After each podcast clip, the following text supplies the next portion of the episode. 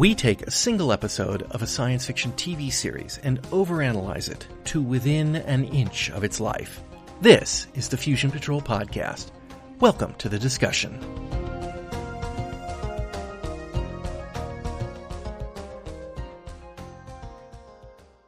Hello and welcome to another episode of Fusion Patrol. I'm Eugene. And I'm Simon. And tonight we're looking at the Kolchak the Night Stalker episode, Horror in the Heights. Kolchak is on the trail of a series of gruesome deaths in Roosevelt Heights, a rundown part of Chicago inhabited predominantly by old folks. The deaths are being attributed to natural causes, with the bodies being devoured by rats that infest the area. At first, Kolchak senses a story about the plight of the elderly, but as it becomes increasingly apparent the deaths are not natural, suspicion falls on an elderly Hindu man who has chosen to set up an Indian restaurant in the largely Jewish neighborhood, and begun painting swastikas all over the neighborhood. A move which does not sit well with the local inhabitants. Unbeknownst to Kolchak, the victims have been eaten by an ape-like creature that appears to the victim as someone they know.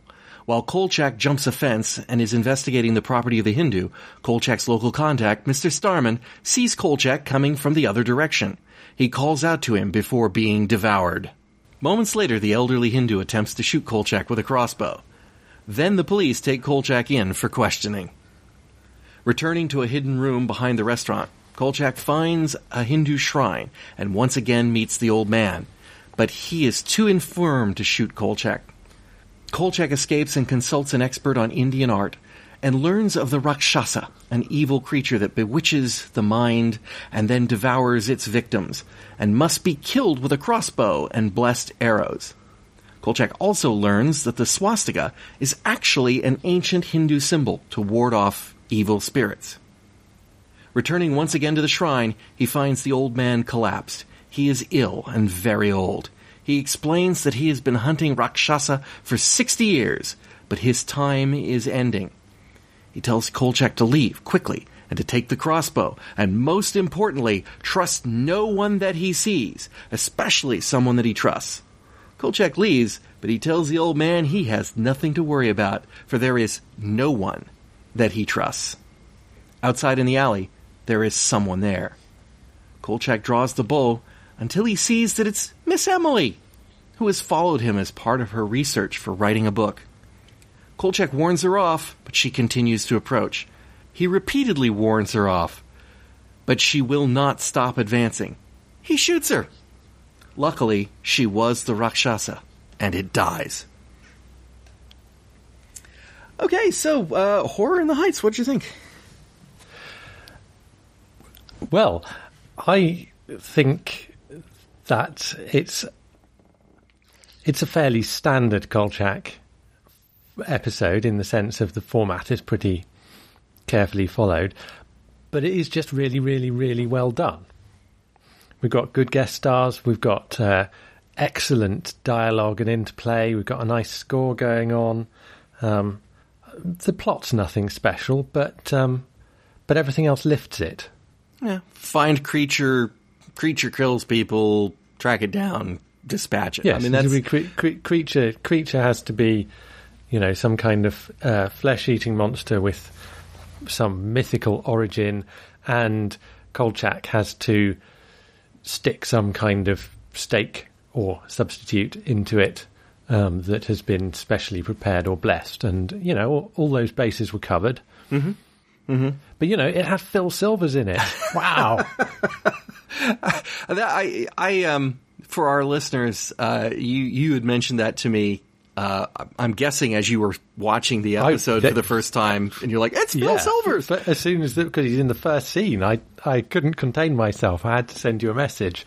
And and I've I don't find it funny exactly, but it it is kind of one of these things where as we have gone through these episodes and I pull out and say, "Oh, and then this one had so and so in it," or you know, this one had Margaret Hamilton in it, or this one had Wally Cox. These are names of people who were famous ish, famous or famous ish at the time that Kolchak was made, and it's a very strange thing about Kolchak that they have these people who pop up in them that are relatively relatively named individuals in the world for what appear to be very minor parts. Now, Phil Silver's got a bit of a bigger part Yeah. than most, but Well, still, he was killed. he was killed know, less than halfway through the show, I think. yeah. And, um, you know, it makes sense. I would have grown up in that era. I will have seen these people guest starring or starring or things. And oddly enough, Sergeant Bilko is not a show I ever actually watched. I know Phil Silvers from all sorts of other things, and I know famously that he's Sergeant Bilko, but it's just one of those ones that I, I'm guessing that Sergeant Bilko is a show that got transported over to Great Britain. Well, I, I think it's more than that. I think what you have to bear in mind is that all of the guest stars who you may have been watching because they were famous at the time Yep. are not people I'm going to know because I was not born at the time, and therefore any anyone who I'm going to recognise not only has to have crossed the pond, but they also have to have stood the test of time in some way. So it's more down to the fact I think that they were repeating Phil Silver's show going into the 80s than um, necessarily because it was something that was you, you know that made it across you know Mm-hmm. Well, obviously co- both, contemporary to the show or obviously earlier I mean the Phil Silvers show is is is considerably earlier than than this um, Right. It's actually I think it's actually old enough to be too old for me. yeah So I would have only seen, you know, some of these shows that I would know these guest stars from. I will only have seen in reruns as well. And and for whatever reason, Sergeant Bilko just did not really play in in my area. It's you know part of the television zeitgeist, so I know about it, but I equally know about My Mother the Car and have never seen an episode of this show and, and don't want to. Uh, well I don't know about that I, I hear it's uh, it's a that's a whole nother podcast. But uh, yeah, so I was in a way I was surprised, and actually in a way I was I was delighted because finally, finally we hit a note, and uh, you know, it, Phil- again, it's a trivial Sil- thing, Phil it's, Silvers was in. Um, Phil Silvers was in.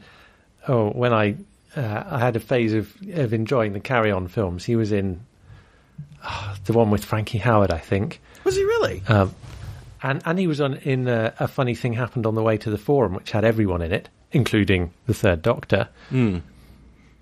I Not sure if they shared any scenes though. Huh. Probably not. Yeah, well, it, you know, it's uh, I, I, just another guest actor that they that they managed to rope in for this show, which, in a way, seems to have a little more pull than perhaps would be expected for it. You know, sometimes Well, I, I wonder if I mean, I guess I guess I've been a little uh, harsh on. I don't know if I've been harsh.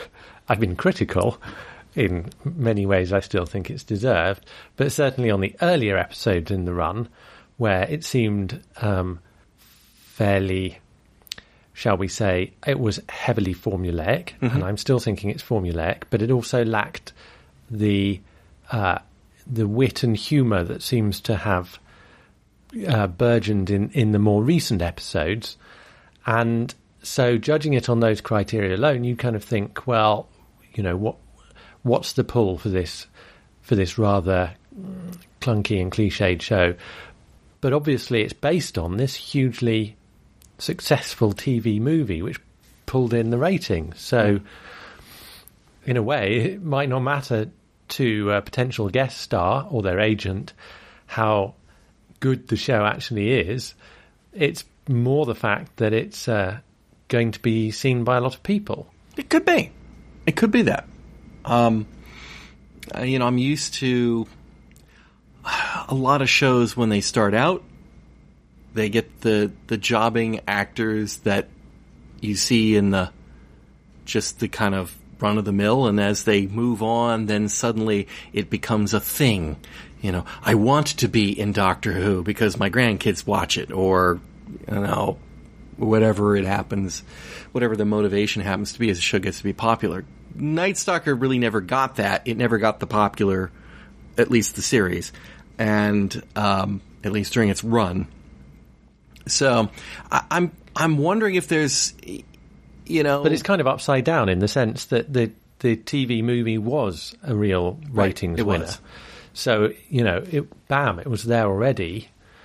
So presumably, at the time, people knew about it because it it had it had kind of burst onto people's screens in another form, Hmm. and it didn't have to, in that sense, quite um, earn its reputation in the way that a lot of other shows do have to, and have those kind of slow first seasons and you don't necessarily have people beating down their door in the way that you describe. You know, now if if, if a high profile actor is is offered a part on Doctor Who, we wouldn't be remotely surprised that they they take it, especially if they've got kids. You know, right. who are never going to forgive them for for turning something like that down. Um, but for yeah, I mean, you can't imagine that that being true in the kind of 1963 season of Doctor Who, for example, and a lot of other shows. It's the same story. Right. Well, I, I don't. Um, I've given a lot of debate to whether or not I should say the next sentence, but I think it does. It does bear for the listeners. I don't think that it constitutes as a horrific spoiler, but it's not a spoiler. It's not telling you about what's coming. Typically speaking, this one tops the popularity charts on Kolchak. I think people think everything gelled in this episode. As you say, the character, the dialogue, the yeah, it's the formulaic, but The dynamics, The dynamic the, the, the relationships between particularly the main cast has never been better than this. right, It's been close, but this is really good. you know. So and the and the story, even though it's formulaic, doesn't really let you down. I mean, No, it doesn't- We, it we've doesn't. brought in this Rakshasa, which is new and unique in its own way, um, and it's Hmm. Ish. it's got a it's got a hook that that tells us something about our character, which is different from all the other. Really, I mean, here is the opportunity for Kolchak to get put to a test not just the test of courage, not just the test of of can he figure out how to kill the creature, but but by being presented with Miss Emily at the end, we learn something about Carl Kolchak. There's a he'll probably learn something about himself in that moment too.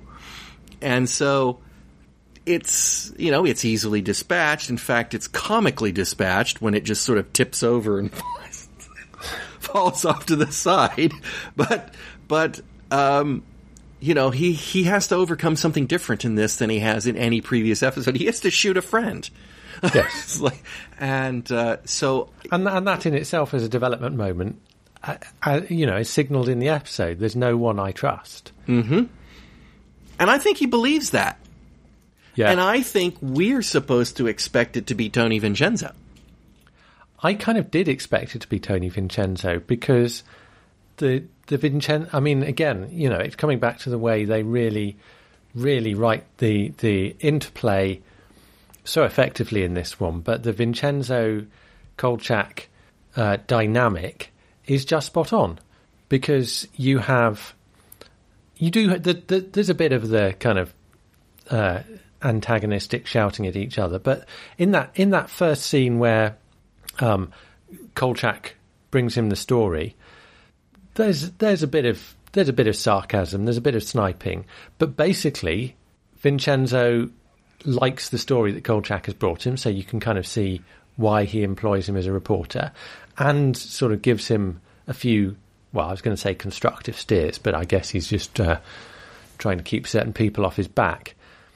Um, and and yeah, I, I so you, you get that. Then later on in the episode, there's the scene where it looks like Kolchak's going to get worked over by these rather unsavoury uh, policemen, and Vincenzo Vincenzo comes in and lets them have it on Kolchak's behalf. Yeah, he has his back, and and Yeah, this is not does. just I'm bailing you out. Oh, here we go again. This is, you know, I'm I'm protecting my own here or my friend. Depends on how you look at it. It is, and the cops are very not much in this story. No, there that that's one thing that's missing. It's the usual kind of um, police captain, shouty, shouty character. In, in a way, I think it's mu- it's much more interesting the way this is done. We get we do get various cops in it. Um, so you know, we have the we have the patrol guy who turns up in a car and has the scene, and Kolchak asks him a few questions, and he says, "Well, you know, I'm not a I'm not a TV quiz show host." Yeah. But it's it's that it's that it's that kind of relationship where there isn't there's a much more workaday sense about it if you like. It's not as if they have because the, when they when they go at each other at the throat it feels like there's a huge amount of passion in the relationship for reasons that aren't particularly obvious. Why would a a cop particularly have any strong feelings about Kolchak or vice versa. You know, to Kolchak, a cop should be the source of a story. I, I know he sometimes doesn't always find the best way of getting that story out of them. I sometimes think he could do better with a bit, a bit more charm. Um, but at the same time, uh, you know, the policeman is Kolchak's a nuisance. But if Yep. the best way to get rid of the nuisance is to to throw him a few facts, he'll do that. I, I've always you know, that's the reality. I've always wondered if part of what we're missing in the Kolchak is actually a journalist. Kolchak is actually a crusading journalist. Um, is that he causes problems for the police in in the stuff Well, yeah. that he writes about, and Yeah. you know the police are. You know there are there are systemic problems. There have always been systemic problems in the police department, whether it's here or anywhere else. Uh, you know, right now it's manifesting itself in them shooting black people all the time, but it has it it is partially it is partially because they are such a close knit group of people. I I I work indirectly with some police or retired police, and you can really you can really tell they're a family. They are very.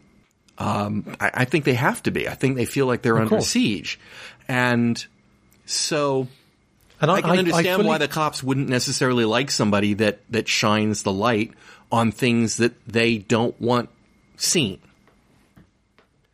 that I, I, I fully understand that. I, I, I can see why uh, a lot of police officers think they can't question certain things because the uh, the overriding concern is that they have each other's back, and in some situations, I'm sure that's very important. But if if Kolchak is investigating things that involve the police, he still needs his sources. That's the bottom line. He's still got to find those who will speak out or whatever. And uh, you know what I like about this one is that is that yeah, it's it's kind of there are there are police officers who who they don't like him. They their initial responses tell him to piss off, but they don't hate him so much that they will withhold any information from him. If the easiest thing to get rid of him is tell him this or that, then they will do that. Yeah. So let's let's talk a little bit about the our recurring cop in this, who's the beat cop that we see at the beginning. Um, he's pretty unsympathetic. I mean, not just unsympathetic to the the old stiff, um, old guy.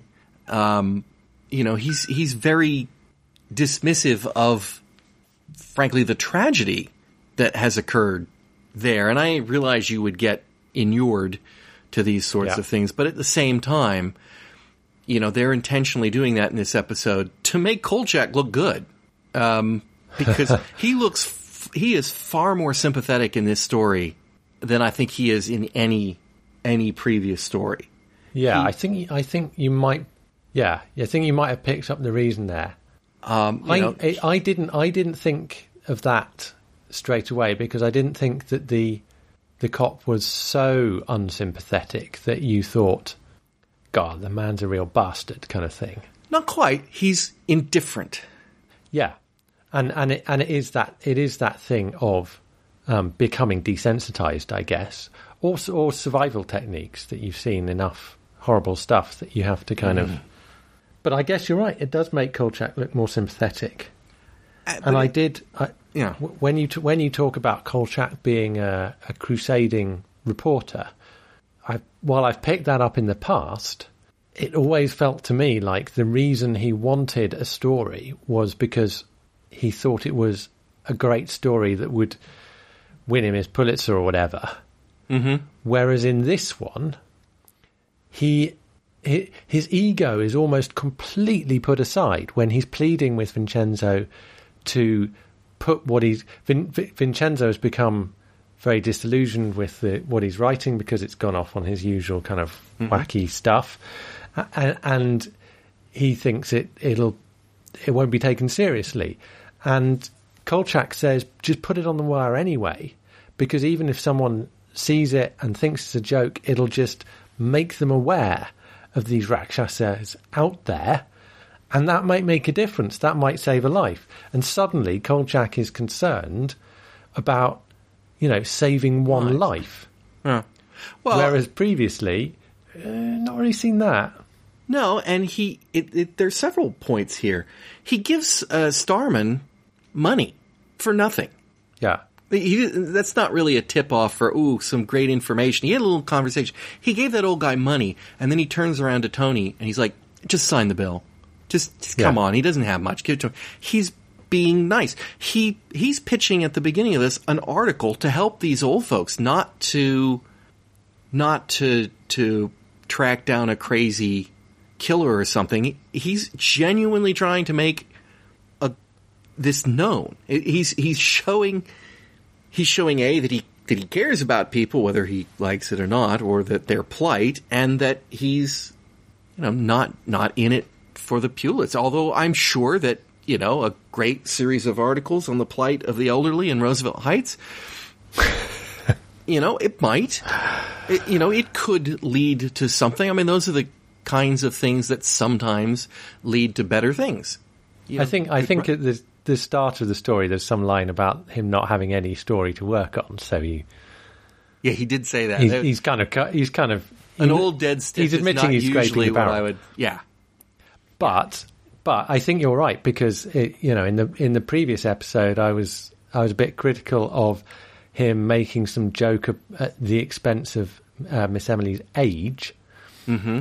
whereas in this one you got Vincenzo who keeps saying you know old people dismissing what they say you know they're all senile kind of thing, and it's Kolchak who calls him out on it. how old are you, Tony? Yeah, that's right. te- yeah, teams teams up with Miss Emily when when she's uh, you know you you you may be my employer, she says, but you're walking on eggs when you talk that way, Buster.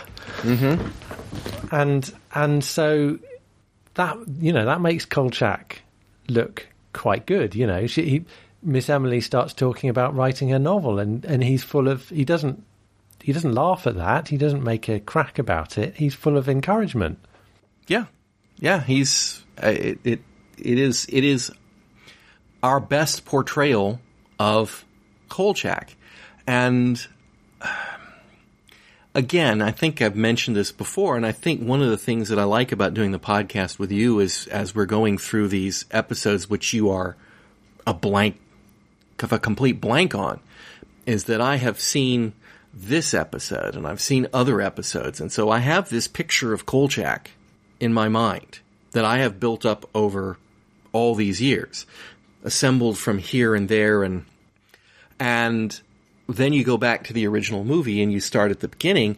That framework is there. That character mm-hmm. is fully formed in my mind. In fact, that character was fully formed in my mind before I ever saw the original movie because I didn't see it till after I had watched the series. And in listening to you, your criticisms are spot on. they, they are they are spot on about uh, the nature of his character, about the nature of his motivations, or what they appear to be if you're coming at it that way. And um, you know, basically, like I said, you're not wrong, and at the same time, in a way, I kind of know you are, but but you aren't.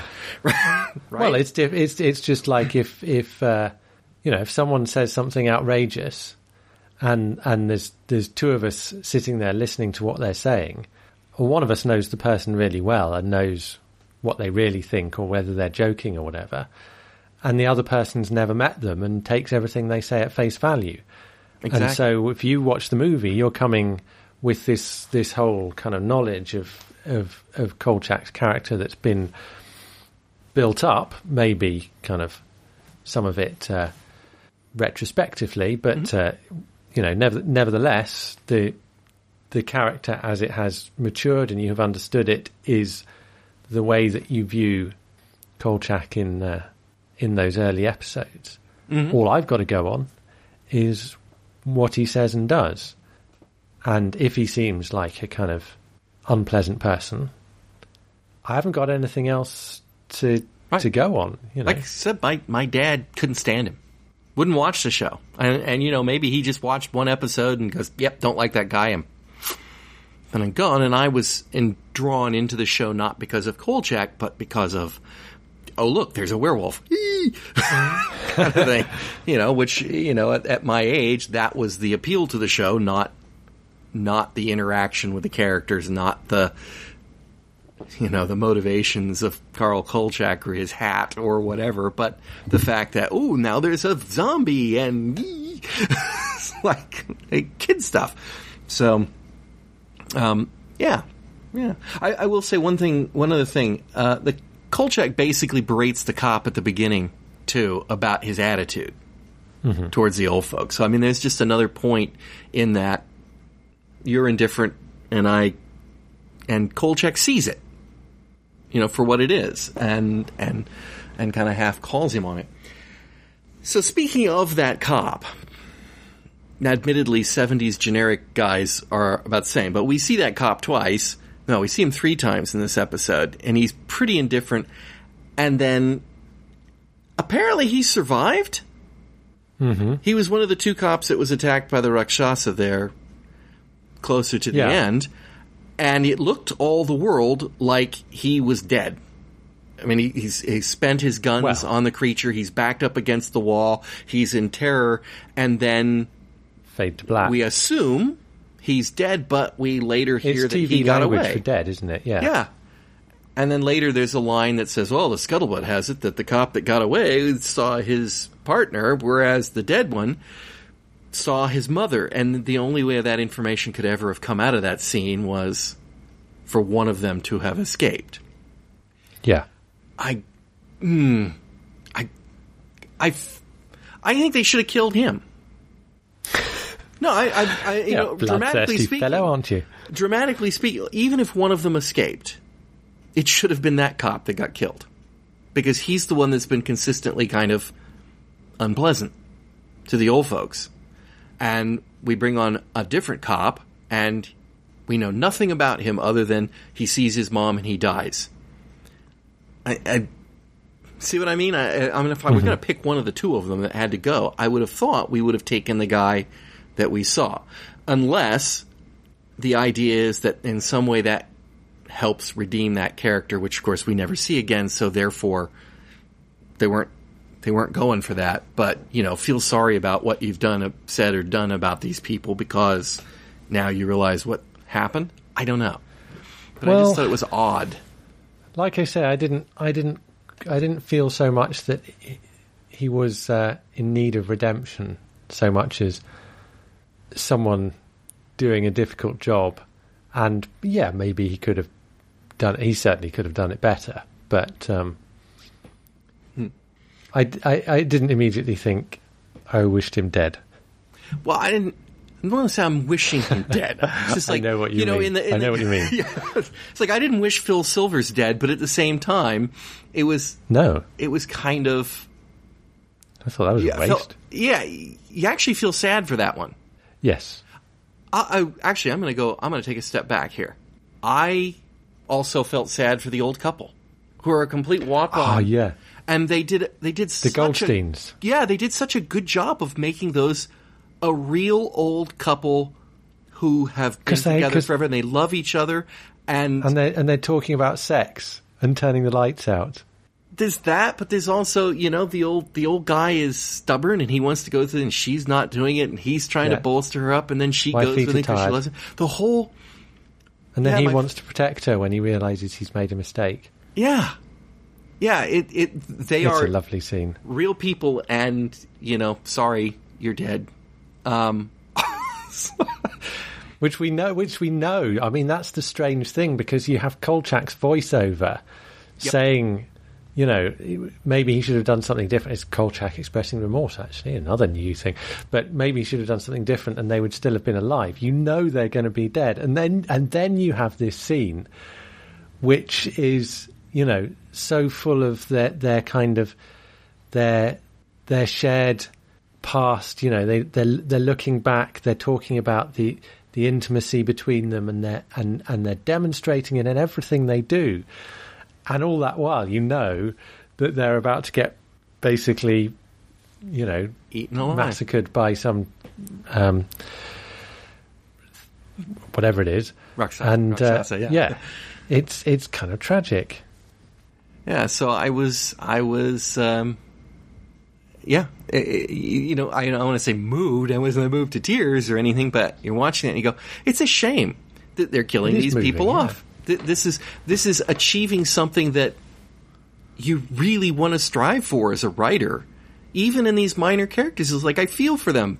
It's a shame that they died. They're not just some uh, stray guy. Buck Fineman didn't have enough of a personality No, at the beginning that when they killed him off, you you had anything going for him. Um, not saying that I wished him ill or I wanted to see him dead, like the cop, but but you know, you you know, some people have to be the victims in a show like this, and Buck Fineman is clearly the victim. The old couple is the, the and when the cops go, and again, the the scene is weird because what it does is it shows us it shows us the audience that they're seeing two different people. Whereas the goldsteins saw the same person. Yes, it seems like it is an important plot point but it really isn't. They both could have seen the cop right? They I mean, not, mm-hmm. both both beat officers knew the guy and probably liked him so he could have been I, I, I don't know what that was getting at for us other than just this is a little weird. Because they've they've given the game away right when Buck Fineman gets killed. When we see the rabbi coming at him first off that's a creepy scene. Yeah, you know they're down there in the meat packing plant there's all the bones and the, the scraps and stuff and and the rabbi comes out from behind a bin of bending over a bin of old meat bones and that's just a creepy thing to have this guy do i mean it doesn't matter if you've known him for your entire life you see somebody stand up from behind the meat scraps you can't help think what was he what was he doing back there?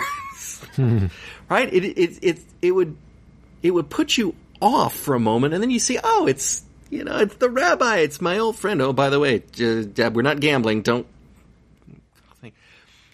And I wish they had killed him without revealing the back of the monster in that scene, because at the very first killing, we know that this is not the rabbi. And I think Yeah. we knew that anyway, but by showing us the big hairy back, you know, I think I think it would have been better if it, they'd saved that for the second death, maybe. But mm-hmm.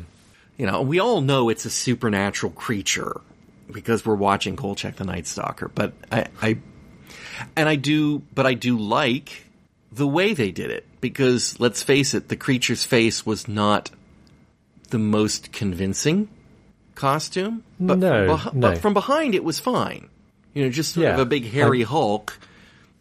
yeah. I, and I wasn't quite sure what they were doing with the whole rat thing, trying to suggest it was a rat. I, yeah, I, not not. I mean, I in a great as soon as they showed rats, so- I thought, you know, it's it's a it's another giant rat situation. But um, but I don't think it was, and certainly, Hmm. you know, the myth it's based on has no connection with rats. No, no, none, none whatsoever is fault. I think, I think it's just part of the. No, take a step back. I have this feeling that the writer was had a couple of axes to grind. Um, you know about about old age in particular, because not only do we have the old folks living in this play, and and rats is a nasty city problem for people who can't get rid of them. Mm-hmm. You know, so and also a meat packing plant. Of course, it would have rats in it. I mean, ugh. Yeah. and and Chicago used. I don't know if they still are, but they used to be famous for their meat packing plants because of their position. They were along the Yeah.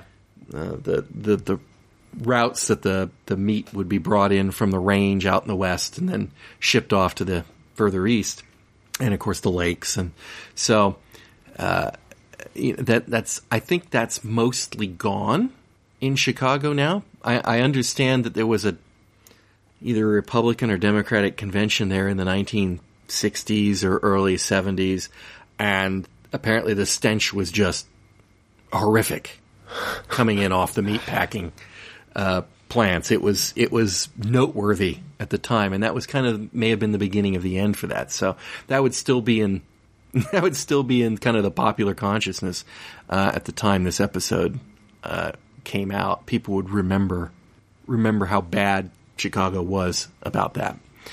Um, remember where I was going with that thought, but um, oh, Well, the, the, we were rats. talking yeah, I about think yeah, I just think Whether it was whether the, whether there's anything to the rats in this episode, but I right. I don't mind a red herring. That's, I got dri- okay. I got drifted off. That's right. I got drifted off. I was thinking about.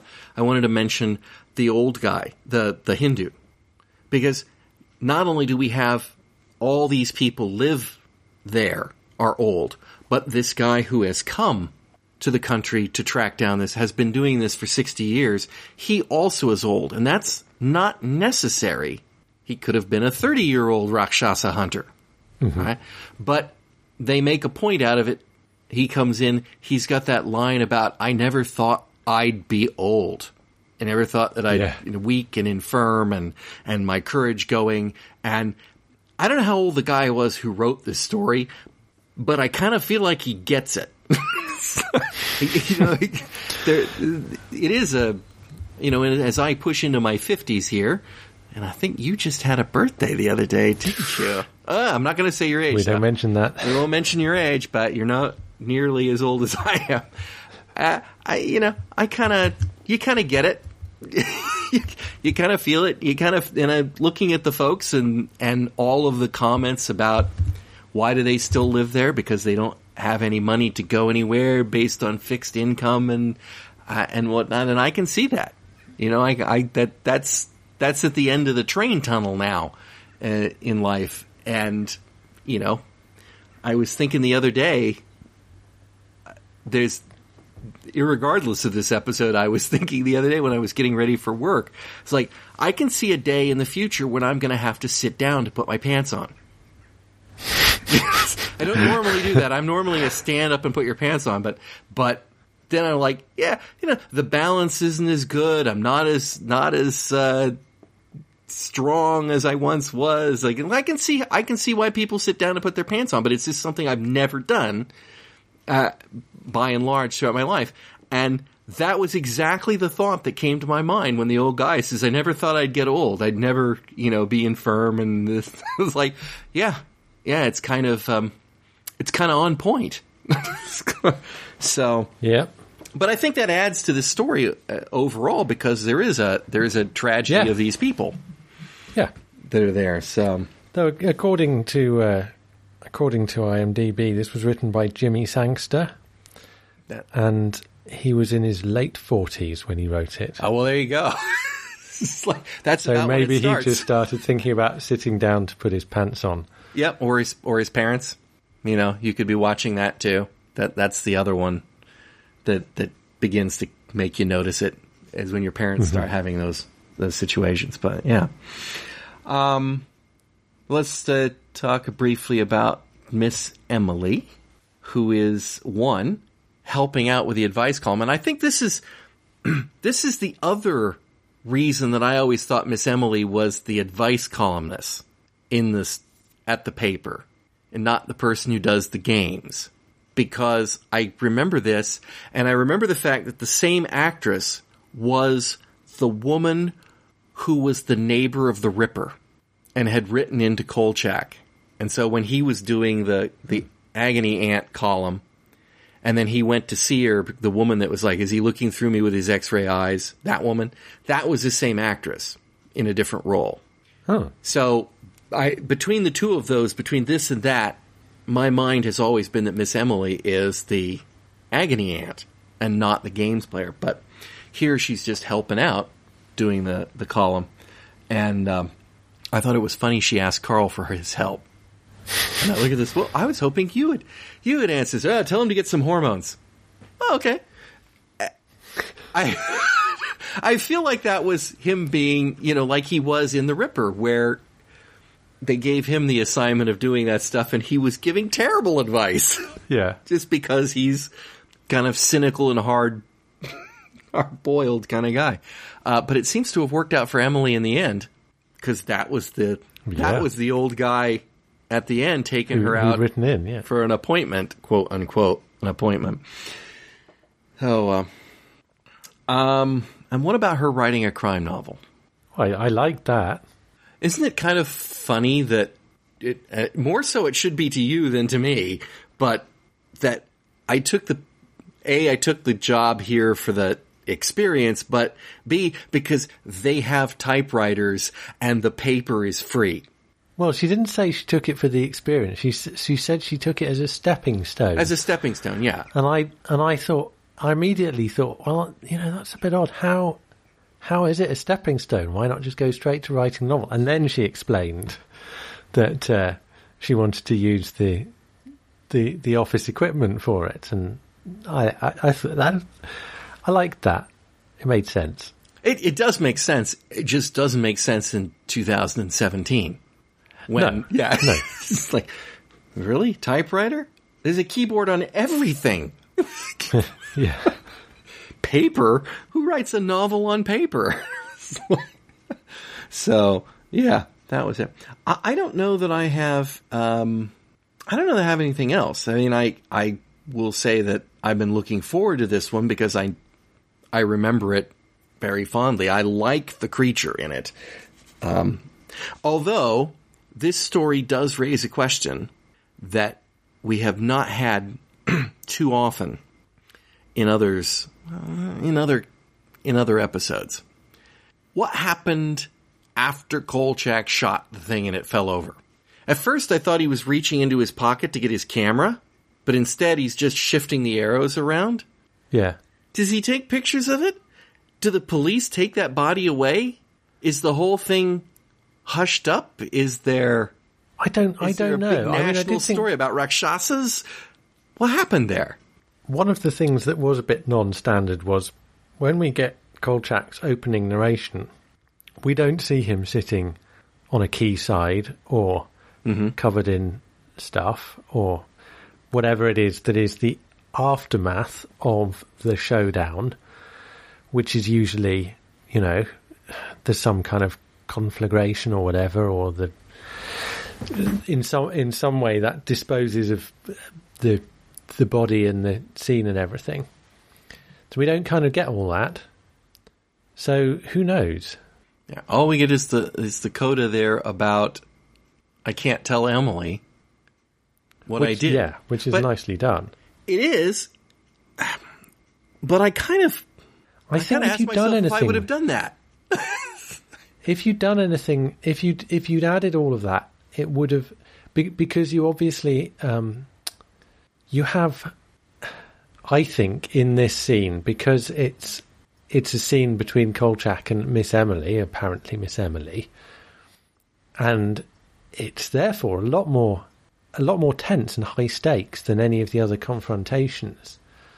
And so you can't really top that, you know, you, or or you can't have a load of business with police and coroners and all that kind of thing. You've Yeah, I see what you mean. You pr- you pr- you pretty got much got to make that the climax of the episode, and then you can have the epilogue with the. I guess he could have inserted a couple of lines in his uh, closing narration, but um, I don't know. I didn't think it mattered.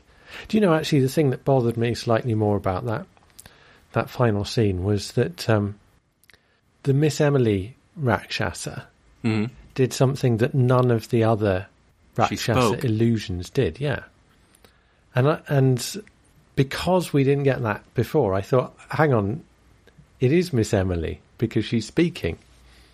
That could be misdirection on the writer and the uh, Uh, you know, Kolchak didn't see that. Uh, he he No, he never didn't. He didn't know whether No. any of them spoke or not. So this is just. but it is misdirection to, to the audience, which Yeah. is a bit cheeky. Um, I wondered if it was necessary. We also um, never see we also never see it from behind, which in every other instance we kind of do. True. To, you know, no, this away. is the creature, have some tension, and and furthermore, they set it up well enough. This is the very first time that Emily has expressed, you know, her novel, her crime novel, and so she actually has a plausible argument Yes. in Cole, which of course he's made up out of his mind uh, to to fit what he what he knows about Miss Emily. But um, yeah, I I was never in any doubt that that was actually the creature, but at the same time, I thought they did it well. That Kolchak, and yet he still shot her.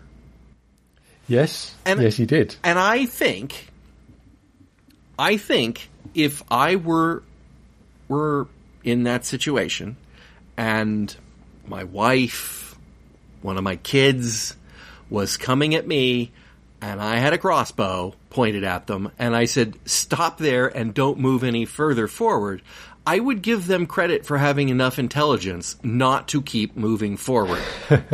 Now that's the one thing that's always bugged me about this type of scenario is it's like, ooh, should I shoot him? It's like, who is stupid enough to keep, oh, don't be silly, I'm going to just come a little closer to you. Don't be silly, don't shoot me. It's like, no, you stop. You do not move when a lethal weapon is pointed at you unless On the other hand, if someone was pointing a crossbow at you, would you just stand there? Or would No, you I'd back and- away. If- Yeah, I'm- depends on the distance. Obviously, if it's you know half a half a foot, that's one thing. But at ten feet, there's nothing you can do other than than do what they say and maybe back away. So, you know, I'm I'm not I'm not one of those crazy Americans that's carrying a gun with me. so it's like I, I'm. This is not going to be a shootout in the old west. That's just stupid. Someone points lethal weapon at you. You do what the person says, no matter how crazy you think they are. You don't try to talk them down. You back away if they'll let you. Like, you know, but, um, but I guess you know he he said I can't tell Miss Emily about that last part because then I'd have to tell her I shot her. Did he write a And I- you- story that involved him shooting somebody and he just doesn't reveal who it is? Or did he just not have an ending to his story? Because he had to do something with it. And I don't know. That's that's kind of the So part it's that I good feel it's they, a good question because you don't actually know what he writes. Sometimes it seems like certainly in the early ones when anything that he wrote never actually got published. Mm-hmm. Um, but you but you knew that when what he was dictating into the tape recorder was what he was writing. So it was his story, albeit one that never got published. Whereas now, clearly, he's he's talking into the the dictaphone about not telling Miss Emily. That's not going to be part of his story, is it? Mm-mm. He's unless not. that's He's the not book writing. he makes after she's dead. yeah, So yeah, uh, it, it's um, it's it's where it's it's the point at which that whole narration thing has literally just become accepted as a device. We, the audience, accept it. It's it's just a device for dramatic effect. It has no in-story purpose any longer, and you know the fact that he's clicking the dictaphone on or off really is neither here nor there. He could he could pretty much break the fourth wall and look at us if he needed to. Yep. Yeah. I, th- I think he's, yeah. I think you're right. I mean, if you go back to the original, obviously the intent there was this is the story he's dictating, which he knows will never be read, seen, or heard. Um, and he's doing it because But it could be. he's a writer. Yeah. Yeah. After he's dead, maybe they'll find it and then they can't do anything about it, etc. So, but this one is, this one is more like he's dictating his notes into it, but at the same time, yes, he's talking to us. Yeah. I can't. I can't it could be his journal or whatever, but it's not. It's certainly not something for publication. Ooh, there's an idea for a 21st century sequel: the Kolchak vlogs. you know, little footage of shaky creature being shot by police here and there, him talking to the camera a lot. I think it fits. I think it works. there's a, there's a dramatic there's a dramatic idea, and much better than what we got in the 20th century or 21st century when they tried to remake it. Anyway, uh, I haven't got anything else. Have you?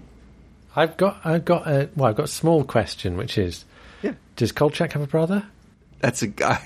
I do have something written down here about his brother that writes the. Um, what was it? The He he he he worked for the health department.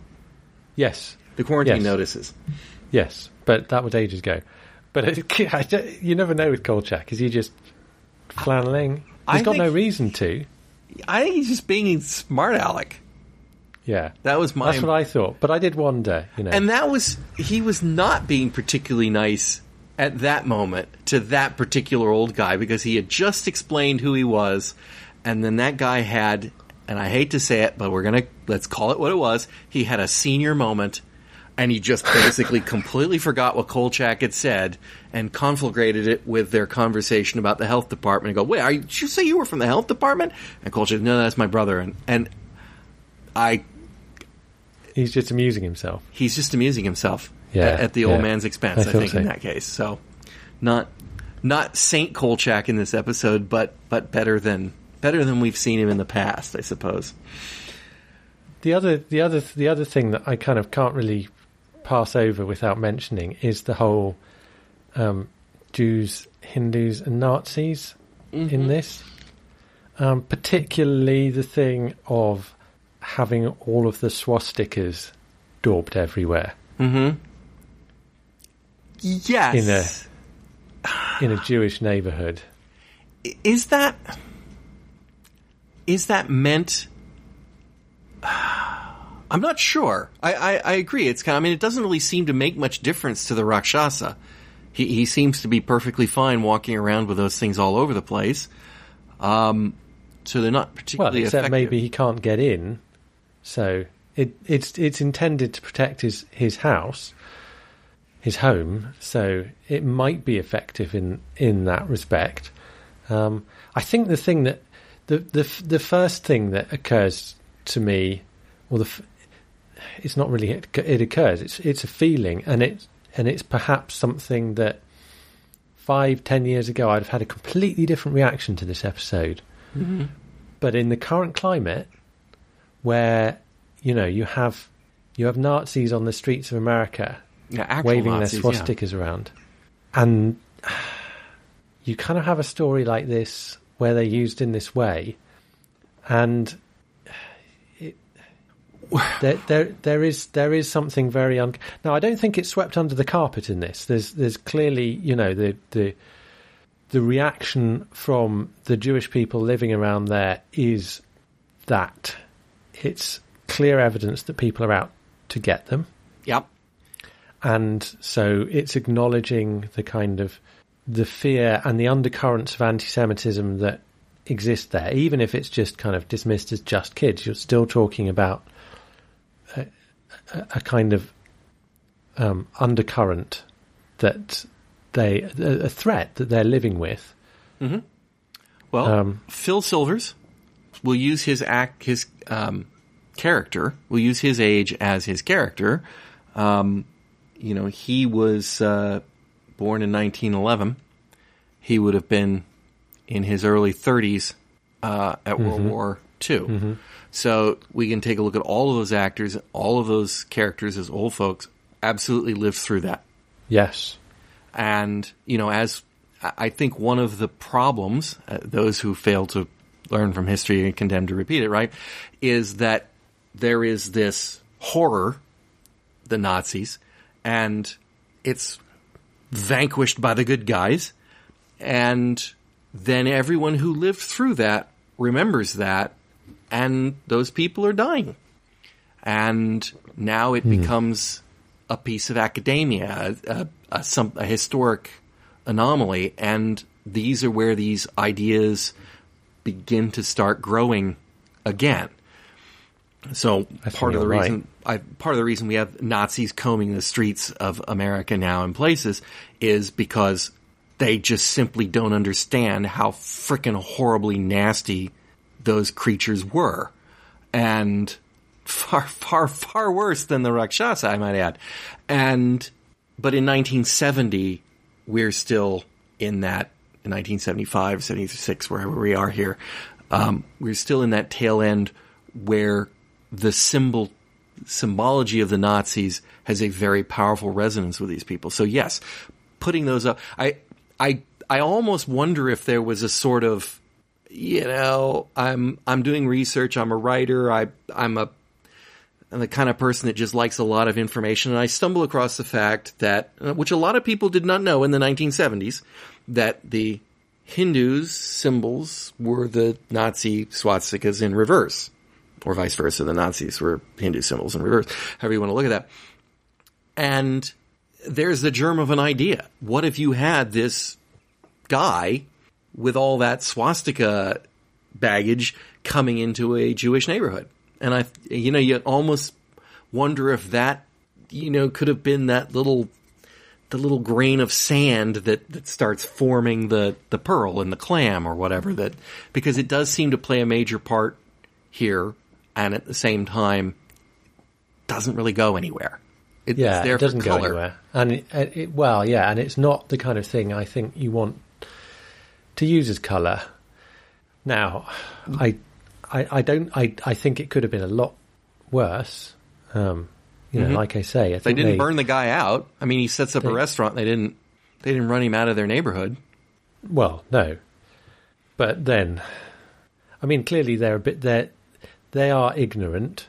I mean, th- th- there's ignorance on both sides, which is there is this kind of strange divide, and I guess maybe in general it's true to say there's more um, segregation in communities in American cities than British cities.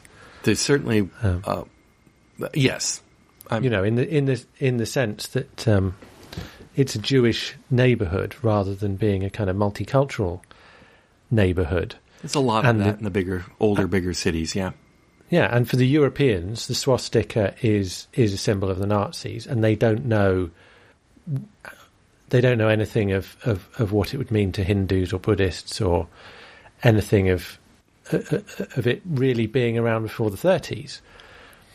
Indians Whereas- were not a big immigrant group in the United States either. At that Well, time, that, that was that was what kind of seemed to be quite strange about seeing an Indian restaurant in uh, because obviously over here we have lots of Indian restaurants uh, they're all as a result. Well, uh, yeah, and you know the kind of fact that we occupied India and all of that uh, less than glorious history, but we we do eat a lot of curry. But you brought back the food, and that's the important part of colonization. Absolutely. and if and if you if you go you know if you go uh, across the channel or whatever to France, there are not Indian restaurants in the same way there are here. There are First You know, Indian Viet- restaurant I ever ate in was in Vietnamese restaurants. London. Okay, so I, I was wondering, you know, how how common is it uh, to to see an Indian restaurant pop up there? Because it did it did strike me just as slightly incongruous because it's because I'm kind of used to watching American shows, and I kind of thought, hang on a minute, that So- happened before.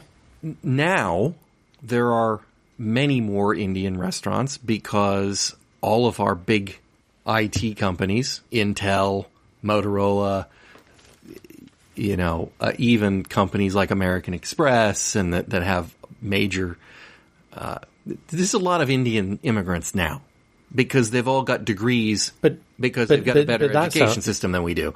That sounds like you're say, you're saying that the Indian restaurants are are there to serve an immigrant population.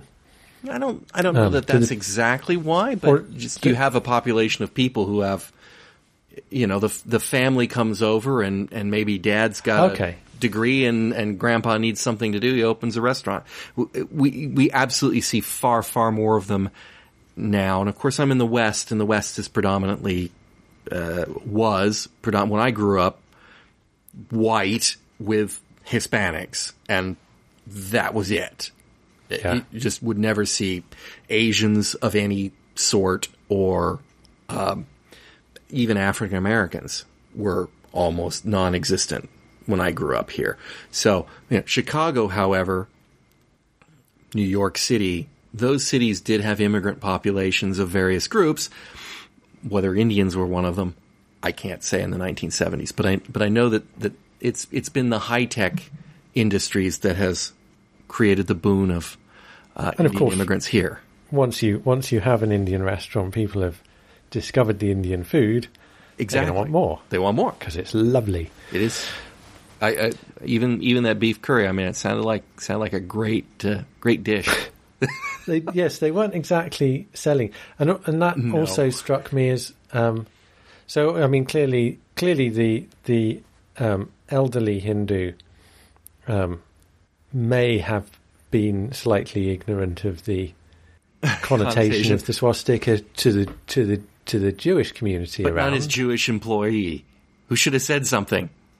well, yeah, possibly. Boss, um, mm. like But but then but then I was uh, beef curry is an odd it is to serve for a, uh, for a Hindu. Chicago beef meatpacking. Maybe I don't know. I don't think. I don't think. I. I mean, this is where my theological ignorance is going to shine forth. I don't think Hindus are Big necessarily prohibited from eating beef, but um, certainly it seems a bit unlikely. They do have that bit cow thing unusual. going. Uh, y- you know, I think that could be well. First off, it could be just ignorance of the writer, um, for starters. But at the same time, I'm also well aware that English food, for example, has far more pork or um, You don't Then- tend to get pork in Indian food either. I know you don't tend to get pork in any food, but in other words, the the foods that are available in an area do influence the foods that you get yes, in of restaurants. course. There's, some, there's always going to be some fusion. be- beef is the big one here. Over Do you get do you get uh, baltis in your Indian restaurant? uh, yes, we do. Because Now, apparently they they originate from Birmingham. really, You won't get them in India. Really, that's that is an interesting, um, uh, an interesting thing. I did not know that. There are certainly some Baltic. Our Indian restaurants very, very much cater for the British version of Indian food. That I'm sure people ours cater for like. the Americans. Yeah. yeah, yeah. I mean, So how you're- many you're people have tikka right. masala? You know, that's yeah, yeah. so. Uh, so he was. But of course, the, of course, the other the other thing I I wondered about because we've discussed this before was, um, you know, the the ethnicity of the actors portraying. Now, obviously, the waiter wasn't Mhm. supposed to be Indian. actually Indian. Um, the the Hindu guy obviously was supposed to be Indian, um, but didn't look very Indian to me. Hmm. I looked him up. Interesting, interesting guy, um, who was either born in Burma or Iraq, apparently. Okay, but he to did- he Jewish, did to Jewish sort of- parents. that he did sort of look that direction. I mean, he sort of looked ethnically not white American. He didn't look like a white Yeah. guy with with blackface on.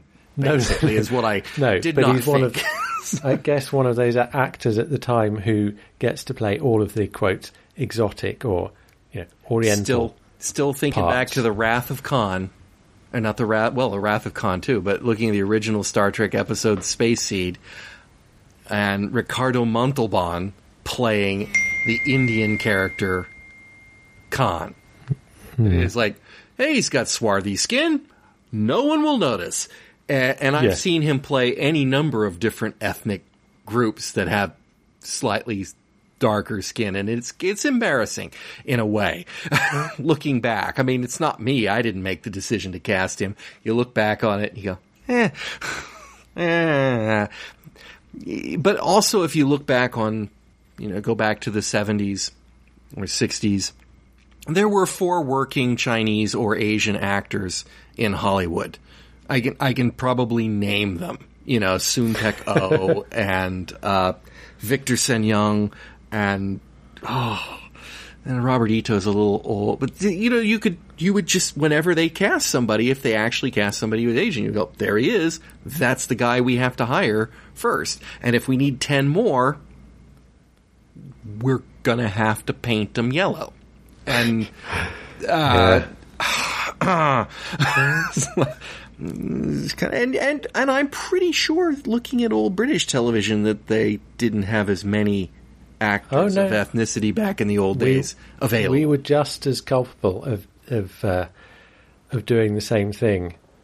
Um, I do think you know, but Burt Kwok got to play Oh, yeah. pretty much anyone from Southeast Asia at all. Yeah. Um, I th- think, however, that all of the, or basically all of the, the old folks were largely kind of old Jewish actors. Well, that's uh, certainly a lot easier to Uh-huh. cast, I guess. Yeah. Um, but I, I mean, it's a question. Of, it, it, say it's easy, but how hard people try. But I did. I, I guess I just. I mean, I. I guess this is something we get if we're watching stuff from the 60s and 70s. Uh, it was just interesting in a, an episode where you have one Hindu living in this in this Jewish community, and you look up this guy and and find that his name is Abraham Sofaer, um, that he is Jewish. So Yeah.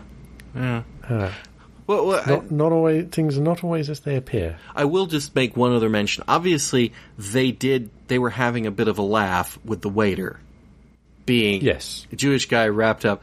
So, can we can we criticize their "Welcome, Sahib" kind of overly fake?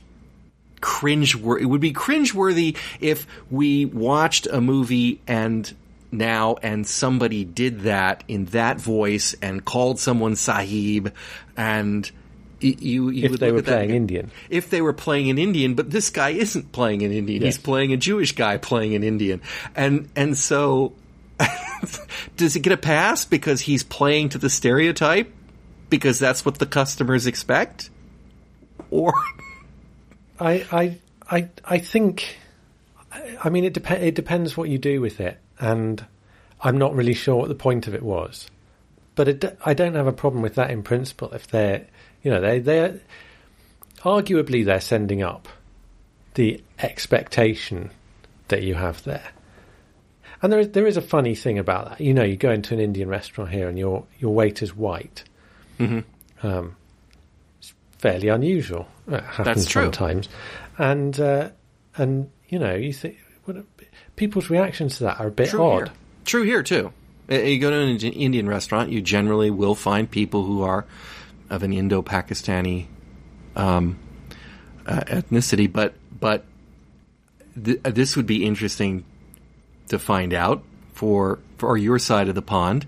If you go into an Asian restaurant here, and, and I don't know about Indian restaurants, but I, I do know better about the Asian restaurants. If you go into an Asian restaurant, and I mean Asian as in Japanese, Chinese kind of thing, um, definitely Asian, Chinese working out front, Mexicans working in the kitchen, doing all the cooking and all the the work. It's like it's very common, very very common to see that. And I- don't know if that's just pure economics. Is that I'm running a business, I need to be out there, you know, greeting the guests, giving the color, but it's cheaper for me to pay someone who's, eh, you know, and when I say Mexican, I mean ethnically. I don't mean uh, necessarily a, an illegal immigrant kind of thing, but um, it, it's very common. And I, I, I don't know about the Indian restaurants. I think there are Indians working in the back, based on just very little evidence as how often you see going on. But it's just one of those things. Those walls will be broken down. Eventually, white people will be working in the front of the Indian restaurants. And you will Well, I mean, walk in and go, well, that's weird.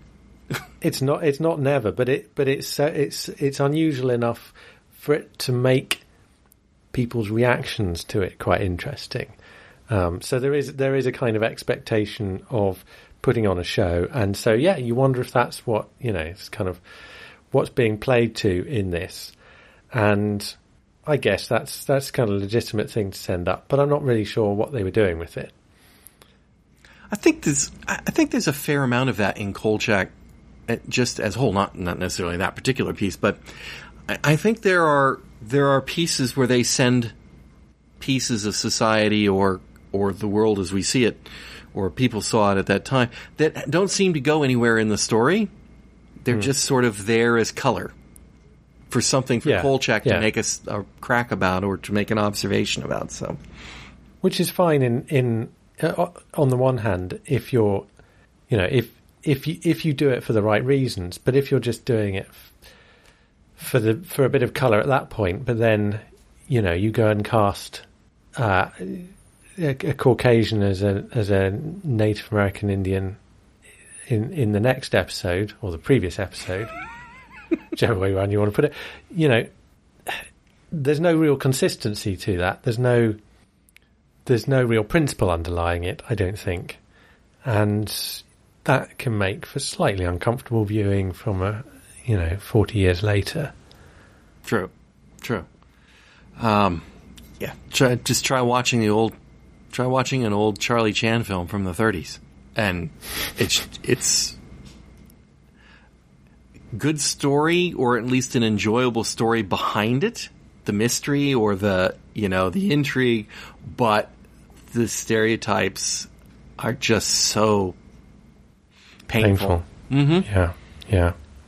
that that yeah you do have to kind of put on a pair of glasses that says I've got to recognize that I'm looking at history and not what the world is is or should be like. So. All right. By the way, I think you vaguely mentioned it, and I'll, I'll I will say there is. I actually looked up the Rakshasa as I try to do on these every time, and quite an extensive um, history of this. It it really is a Hindu Oh, Legend. yes. Yes. cannibal with- creatures with with, the big ability- little. f- Yeah. To change its shape. Yes. But I think possibly not to change its shape so that it appears to two different people as two different shapes at the same time. Yes. I I But whatever. didn't get that part, but but also with the two pointy top teeth sticking out.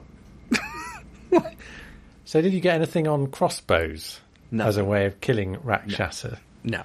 Because I got curious about that. So I stuck Rakshasa and crossbow into Google and got various hits um, from Dungeons and Dragons forums. Oh yes, that was a character in Dungeons and Dragons. They they, they added Rakshasa or was in there. they they added Rakshasa, and then the way to kill them was with was with uh, was with crossbows, and apparently that's been you know that's been the case for thirty years or so.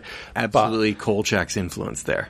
It it does appear to be that way round. Yeah, prior to Kolchak, there doesn't doesn't seem to be any um, anything to suggest that uh, it would have to be a crossbow, uh, and and and blessing it by Brahma just appears to be some way of legitimizing the fact that a, a crossbow is the way to kill a rakshasa. It's it's just they needed an alternative to hammering another stake in.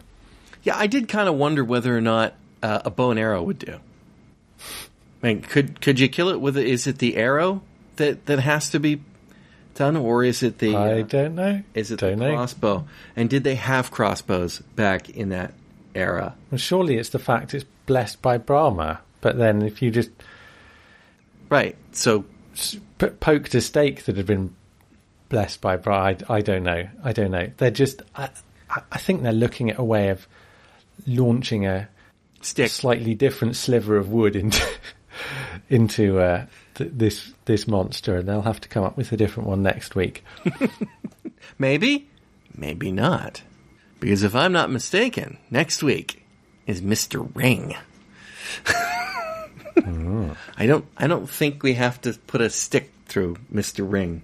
Uh, anyway, well, Simon, thank you for joining me, My pleasure, as always. and listeners, uh, thank you for joining us. And this, I I'm thinking, possibly long episode of Fusion Patrol, but but worth it, worth every minute of it. And I hope you'll join us all again next time on Fusion Patrol. Fusion Patrol is a Lone Locust production. Like us, please consider becoming our sponsor at patreon.com slash Fusion Patrol. We'd really appreciate it if you could leave us a review on iTunes. Stop by and visit us at our website, fusionpatrol.com. Search for us on Facebook under Fusion Patrol. Check out our Twitter handle at Fusion Patrol. Or just send us an email at feedback at fusionpatrol.com. Please come join the conversation. Our music is Fight the Future by Amberwolf.